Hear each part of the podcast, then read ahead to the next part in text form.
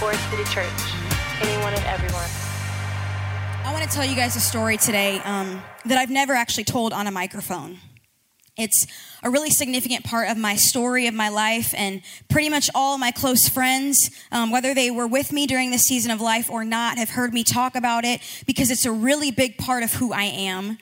It's a really big part of how I've understood Jesus, of how he showed up for me in the face of massive disappointment and heartbreak. And um, the nature of the story involves hurt, it involves being hurt, being wounded. Um, it took years of therapy um, to work through. And I don't know that the people on the other side of the story have ever heard me say these things. I don't know if they know that I feel this way. I don't know if they believe to be perpetrators in something that I walked through. Um, and so I'm, I'm grateful and honored to be able to share this story today, but I just ask for your grace as I share it. When I was in college, I got my first taste of some of the challenges that artists face in the quote unquote music industry. I was 20 years old. I had just released a record that I wrote and co produced.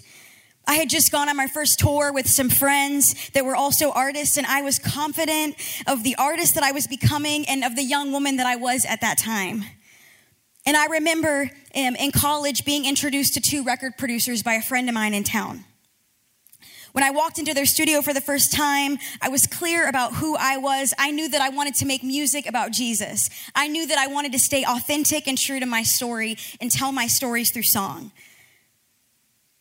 And I remember when I walked into that studio, that recording studio, that first day, one of those producers introduced himself to me, and I'll never forget it. He stuck out his hand, he looked me up and down, he shook my hand, and he said, I could make a whole lot of money off of you, girl and I thought it was a joke. And so I forced a laugh and I forced a smile. It wasn't a joke. And so I found myself two college tuition payments later in the most difficult season I had ever walked through. These producers became my mentors, almost like big brothers. Sometimes they felt like spiritual leaders in a sense. And from the moment that we started working on my record, we were constantly butting heads. See, I had a feeling before I stepped into this scenario. It, it wasn't a don't do it feeling. It wasn't a, hey, Lauren, run for the hills feeling, but there were flags that showed up as I prayed and fasted and sought so much counsel about whether or not I should work with them or not. And because I knew they loved Jesus, because I knew they were Christian men, I trusted them with my unsettlement. I trusted them with my lack of peace about it and said, you know, something in me feels like spending this money, making this investment at this time in my life might not be right. And they said, oh, Lauren, that's fear.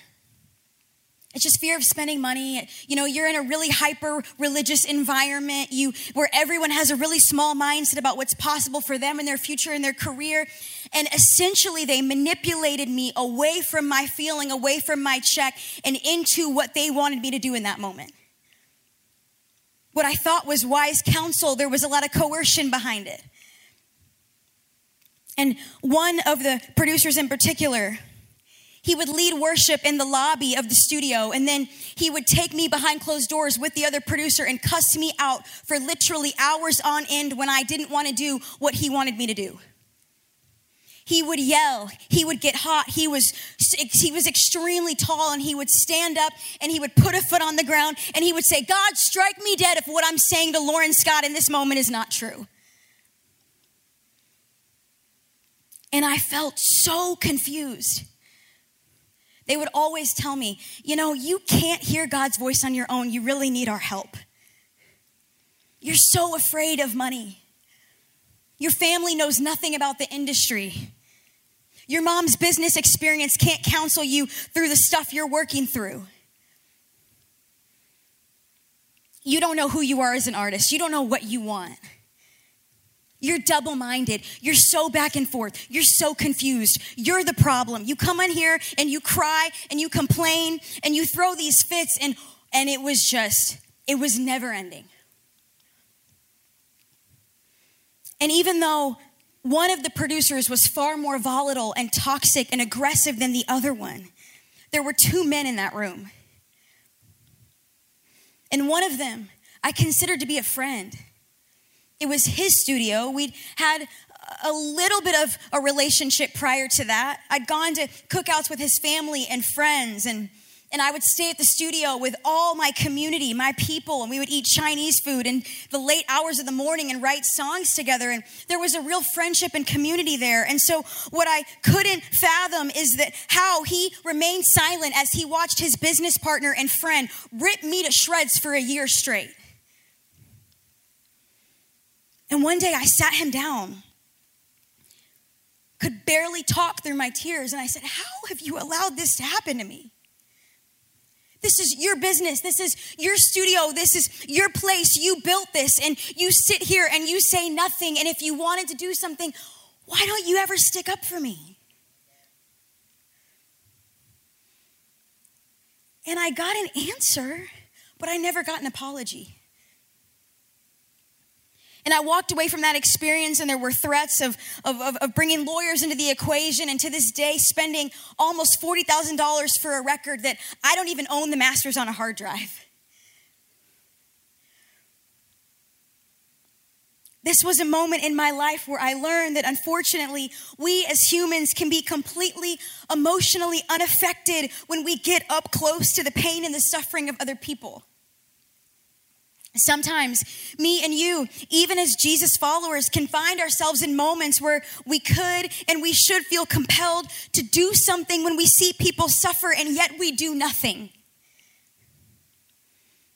Can you think of a moment in your life when someone saw you at your lowest and they had the ability to step in and do something about it and they did nothing? If you've been there, I'm with you. And you and I both know that it's a confusing, devastating, isolating feeling. And so today we find ourselves in Luke chapter 10, where Jesus shares a parable about someone who got up close and personal to a person when they suffered, but this person actually chose to do something about it. And so, would you open up your Bible with me if you brought it today to Luke chapter 10, verse 25?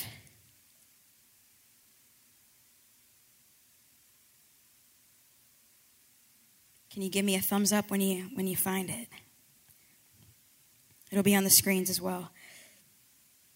The text reads this.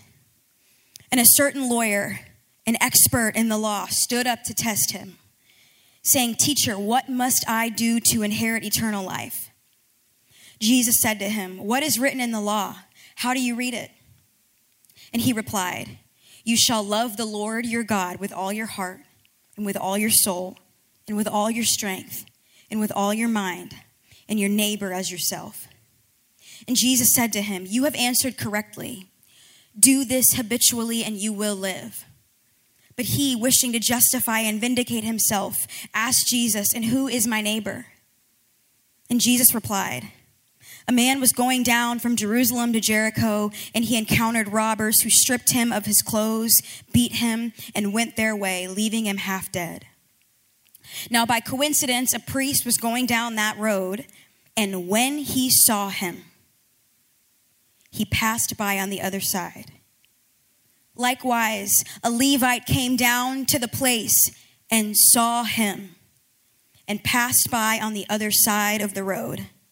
But a Samaritan, a foreigner, who was traveling, came upon him, and when he saw him, he was deeply moved with compassion and he went to him and bandaged up his wounds, pouring oil and wine on them.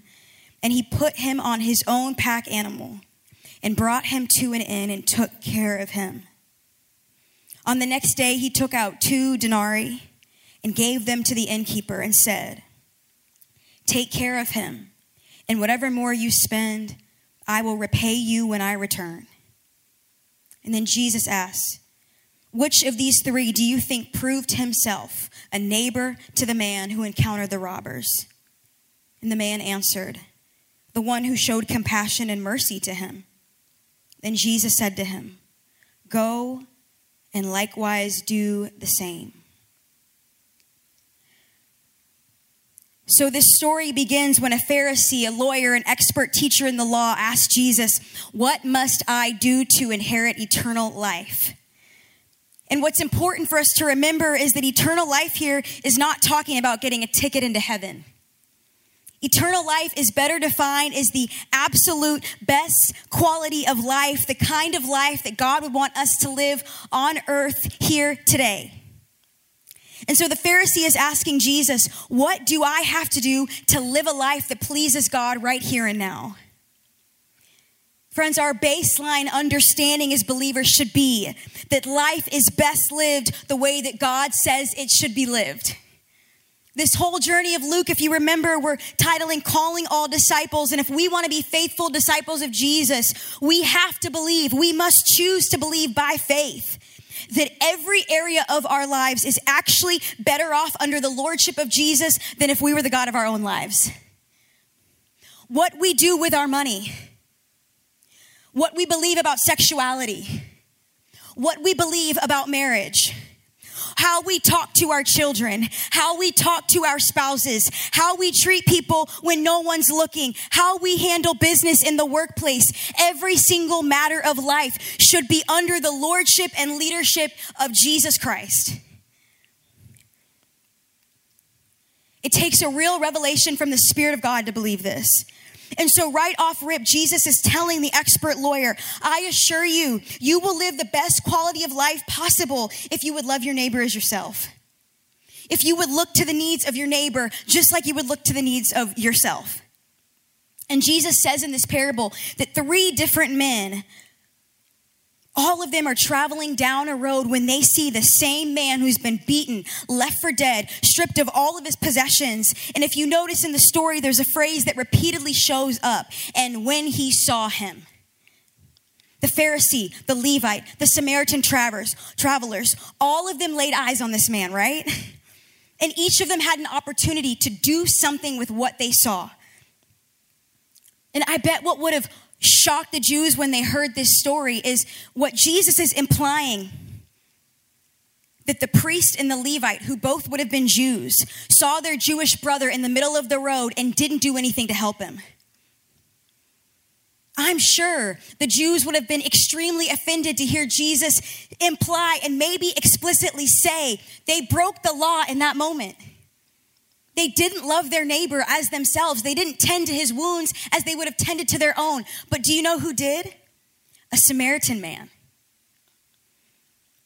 a Samaritan who the Jews would have showed hostility toward because of his ethnic group, because this, the Jews believed Samaritans had nothing good to offer the world. The, the phrase good Samaritan was an oxymoron. They didn't believe the two could go together. The Samaritan would have been someone who the Jews would have avoided at all costs. They literally went around them when they were in their part of town. And yet Jesus is implying the very person who you can't stand is the person who obeyed the law in that moment. And I'm sure the Pharisee was I'm sure his blood was boiling hearing this from Jesus. But Jesus was so intentional in singling out the Samaritan. He said that he felt led to have what? Compassion. And there's a word, a Greek word for the word compassion. It's splanchnizomai. Can you guys say splanchnizomai? Amen. If you were in the Bible Haven, you learned this word, right? Right? Right? And the front half of that word, it means internal organs. So Jesus is saying three different people came across a man, laid their eyes on him, bleeding, half dead, stripped, taken of all of his possessions, and only one of them was moved to the point of literally his insides being turned when he saw what he saw. So we can infer that to extend compassion to someone, compassion to someone literally means that you're so emotionally affected by what you see that your insides literally turn, that you feel it in your guts, that you physically feel affected in the same way looking at them in their pain as you would if it was you in pain like that. And if you remember in the story that I, I shared earlier, I sat down, my producer, I sat down, my mentor, I sat down, my friend, and I said, how could you sit there and do nothing? And I wondered for years after that moment if he felt nothing standing in that room. I wonder if it just didn't matter to him. I wonder if he just didn't feel affected. But I think all of us Every single day, we witness people suffering, we witness people in pain. Brothers, sisters, neighbors, other human beings who are vulnerable to being hit hard by the cares of life. And when we see them, what do we see? When we come face to face with them, do we have this unrelenting draw to help, or do we walk away and then try to justify our behavior later? See what happens when we're driving to work and a friend calls us and they're in the middle of a panic attack. And they say, I didn't know who else to call. You were the first person that came to mind. I literally can't breathe. Can you help me? And in your mind, you consider what they're saying, and maybe there's a little bit of splanchnizomai. Maybe there's a little bit, that first half of your insides turn, but you think, you know what? This meeting that I have at nine o'clock, there's a promotion hinged on this meeting. So, as much as I want to sit in the parking lot for a little longer and chance being late and help you and sit with you in your pain, I need that extra cash. See, something in us might want to make one choice, but sometimes we make the other. What happens when someone in our church community, in our family, maybe in our neighborhood, is subscribing to a lifestyle that we don't agree with, or maybe our theology is different? And they're facing injustice, they're facing prejudice. And they need us to use our voice to advocate for them as a human being, to stand with them, to use our voice to say, what's happening to you is not okay.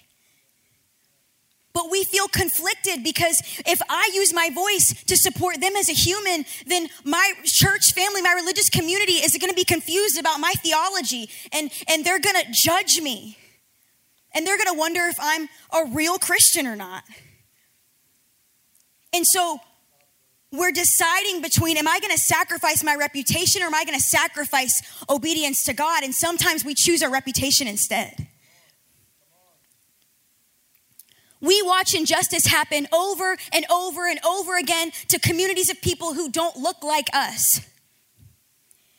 And something in us says, yeah, I don't know if that's right, but I don't want to be wrong today. And if I'm gonna look at my television screen and watch the same thing happen over and over and over again and acknowledge that that's wrong, I gotta untangle some things I was told at the dinner table as a kid. I have to undo some, some, some mindsets and thoughts about people that I've had my whole life. I might have to remove myself from some relationships. I might have to speak up when I'm at dinner tables now with friends who say things that don't sit right with me. And sometimes in that moment, we might feel like we see something that's wrong, but we, we, we have to be right. And so we have a choice, and we choose us over them. Why does this happen? What is it that's holding us back from choosing our neighbors, our spouses, our parents, people who we disagree with, our kids. What is holding us back from choosing them instead of us? I was talking to Leonard and Andrea. Andrea is who you saw in that video. We call her Andy too. And they're two of my dearest friends in the whole wide world. Um, they're on the leadership team at the Elgin campus. And I was talking to them a couple days ago, and I said, when I think about this, when I, when, I, when I ask myself how we can stare at people in their suffering and in their pain and do nothing, you know what I think would fix it? I think if we just saw them the way Jesus sees them. I think if we looked at them and we saw the image of God in them, if we believed that they belonged to Him, that He bled and suffered and hung and died for them, then maybe we wouldn't choose us over them. And Leonard, he does this thing where he'll kind of lean back, and if you know him, he'll kind of he'll kind of make a face, and and I'm looking like, I mean, didn't I just drop a gem? Wasn't that revelation? Like, isn't that just it? Isn't that just period? I thought it was a mic drop. And he said, Lauren, I just don't think it's that simple. I said, What do you mean? Shouldn't it be that simple? Shouldn't beholding each other, seeing each other the way that God sees us be enough to cause splanchnizomai, that, that compassion to arise and to produce action in us. And then I remembered what Paul said in Romans 7. He said, I know my sinful nature. I want to do what is right, but I can't. I want to do what is good, but I don't. I don't want to do what is wrong, but I do it anyway. I love God's law with all my heart, he said. But there is another power within me that is at war with my mind. This power makes me a slave to the sin that is still within me. Oh, what a miserable person I am. Who will free me from this life that is dominated by sin and death? Did you catch that? Paul said, There's one thing that is keeping me from being freed up to live the life that Jesus called me to live, and it's a thing called sin. When we are, like Paul said, at war in our minds, there's an internal battle happening, and we start to question God, do you really know what's best? I don't know if I believe that the best quality of life is lived when I put my neighbor before myself. Because do you realize if I pull over my car and I help the friend in the panic attack, I could, I, maybe I won't get the promotion. And God, you got to understand, I need the promotion. And when that's our mindset, what we have to recognize is maybe we have an attachment to security, an attachment to provision, an attachment to money because we don't believe that Jesus is our ultimate source. And that attachment ties our hands behind our backs. And it keeps us from being freed up to obey the Lord, to live the life that He called us to live. And if we have anything tying our hands behind our backs, we have to break that attachment. We have to get free from it. We say, God, do you realize that if I make my neighbor feel seen and known in this way, if I use my voice to support them, to love them, to show them that I see what's happening them is wrong, despite, despite what I think about them or the way they're living or whatever, people are going to question me. They're going to question my theology. They're going to question all these things, and that might reveal some fear of man. That, if that's your thought process, if that's my thought process, it might reveal that our identities are attached to what people think about us, that our worth is attached to the opinions of others instead of the opinion of the Lord. And that attachment will tie our hands behind our backs and make it un, make it impossible for us to please God. And if that's an attachment we have, my friends, it has to be broken. We have to be set free from it. We say, Lord, if I begin to acknowledge that, that my community, that me as an individual could have played a part in the injustice that I'm seeing on my television screen, I got so much work to do. I don't even know where to start. And that work is costly. I've been operating this way my whole life, thinking this way my whole life, living this way my whole life. And that might reveal an attachment to comfort. That might reveal an attachment to the status quo. It might reveal an attachment to the fact that you would rather, as long as you're flourishing, you actually don't care that someone else is not flourishing. And again, that attachment will tie our hands behind our backs and prevent us from being able to love people the way that God has commanded, not suggested, but commanded that we love people. And so these are not inconveniences, it's flat out sin. It flat out leads to death, to separation from God. We disqualify ourselves from living the quality of life that He paid for us to live in. So Paul says in Romans 7, he ends and he says, Who will set me free from these attachments that dominate me? Who can deliver me from this thing called sin that's causing me to live so far beneath the quality of life that God says He has for me? Who can free me? The answer is Jesus. My friends, you and I, we don't have to be like puppets tied to the strings of our desires, tied to the strings of our attachments, tied to the strings of our job security, tied to the strings of our identity, tied to the strings of, of worth coming from other people. Jesus came in and on the cross, he cut the power from every attachment that we have to anything that does not lead to life. So we don't have to walk around literally attached to these things that control us, that manipulate us, that dictate how we live and who we love. We're free of those things. We just have to give them all to Him.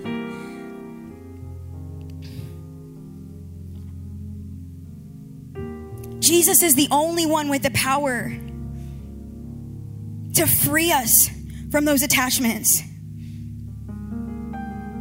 to free us from anything that's not offering us life, that's keeping us from loving our neighbor, from seeing our neighbor and moving toward them in action and doing something about it.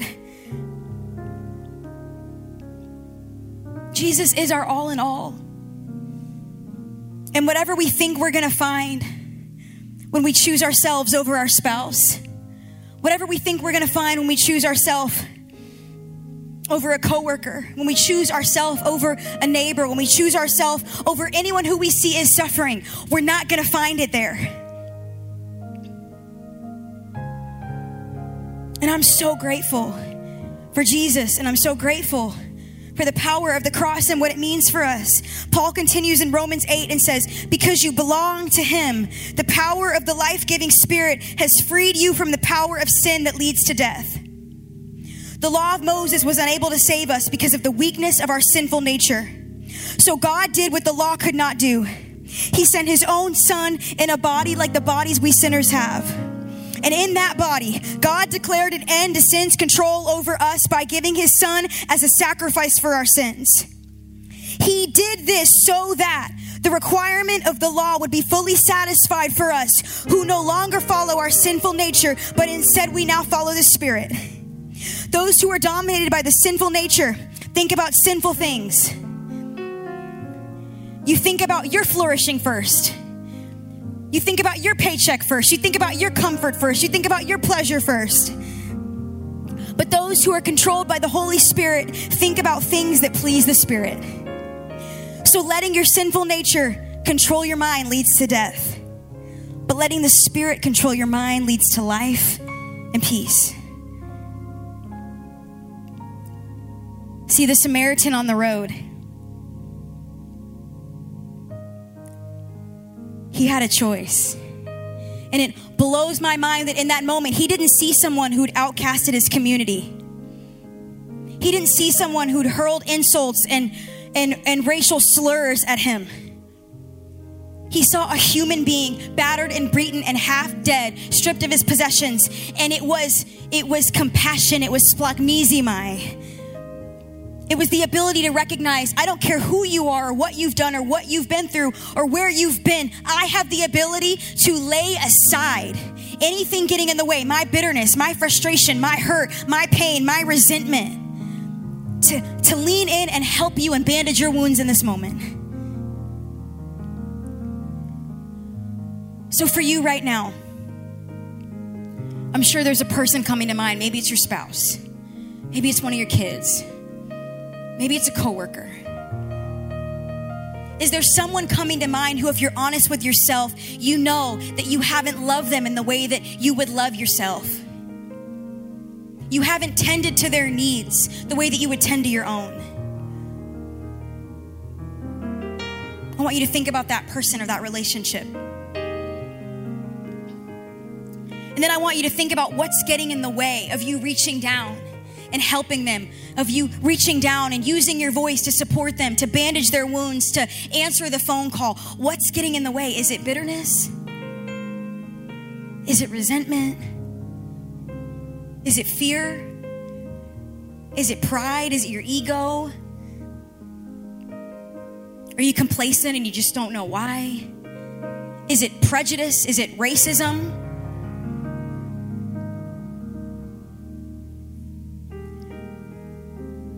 Because Jesus wants to free you from that thing.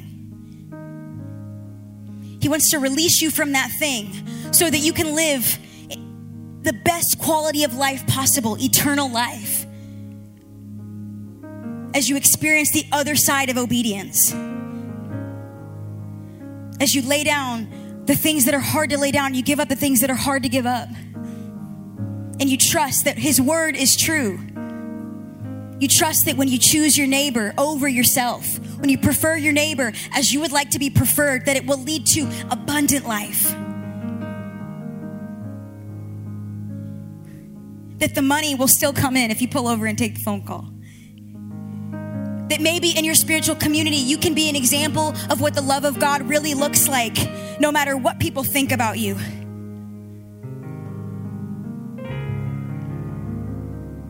And I just want to remind you, remind myself and you and me today that we were once the man on the road.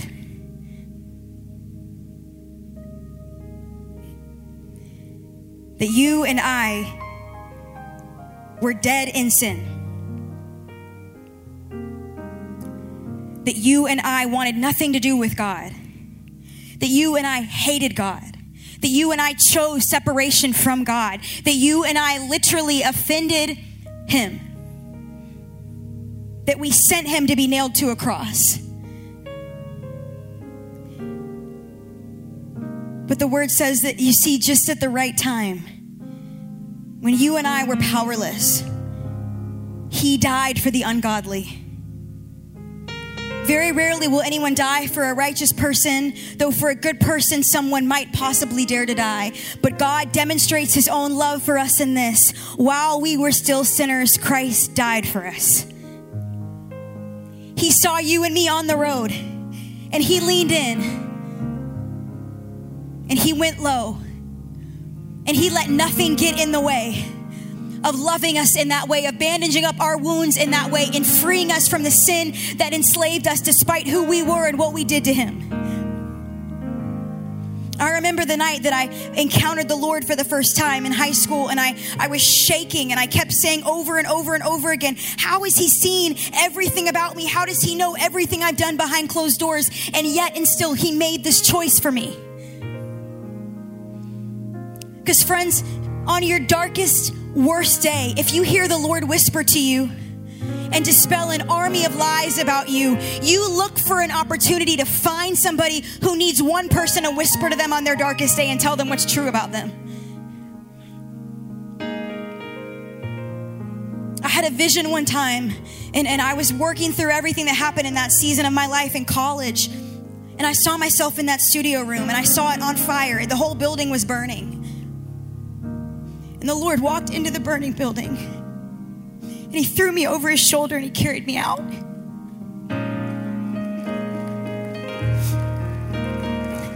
And if you've ever experienced the mercy of God, if you've ever felt Him throw you over His shoulder and carry you out of a burning building, you want to run into a burning building and carry somebody else out.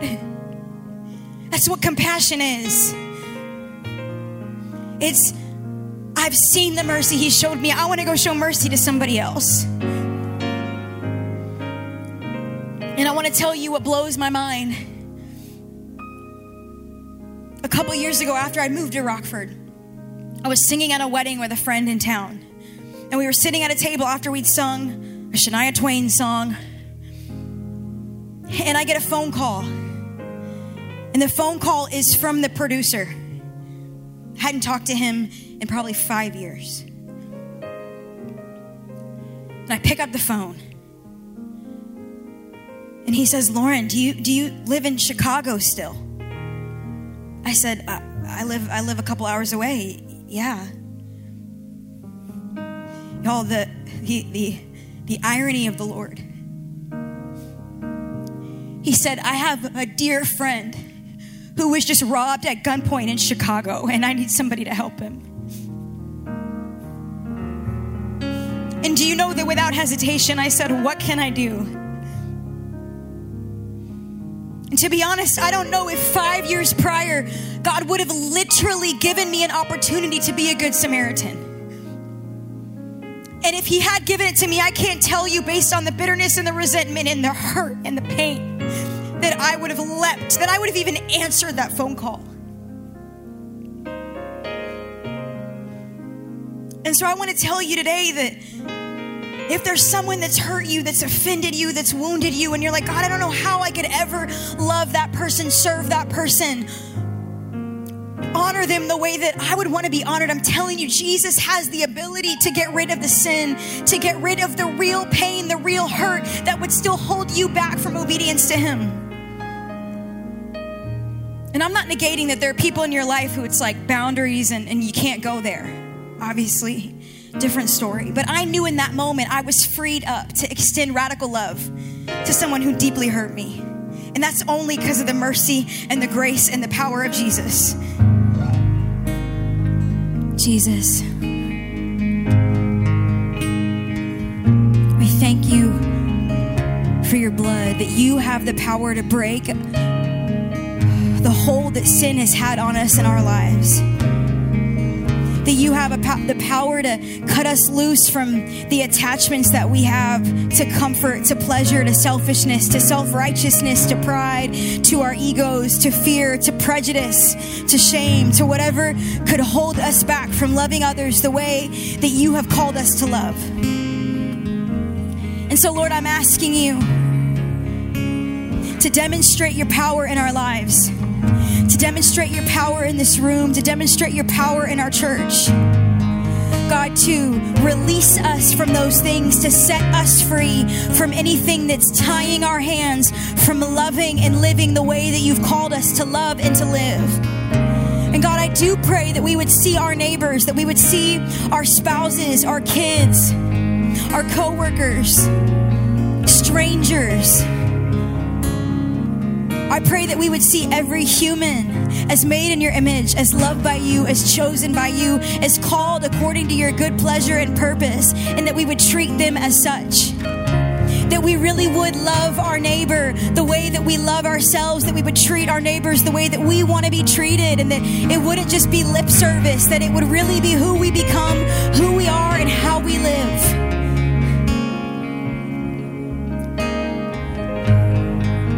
we thank you that you reveal to us the places where we're not like you. We ask that you would make us like Jesus.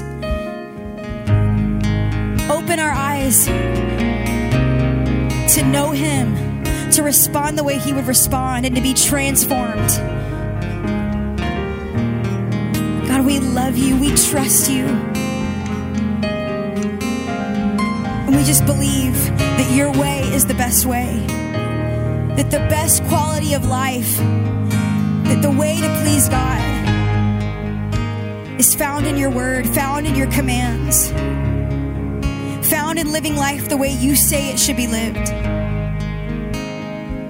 And let us put our love and our trust in you and walk in your way for all of our days. It's in your perfect and precious and matchless name, Jesus, that we pray.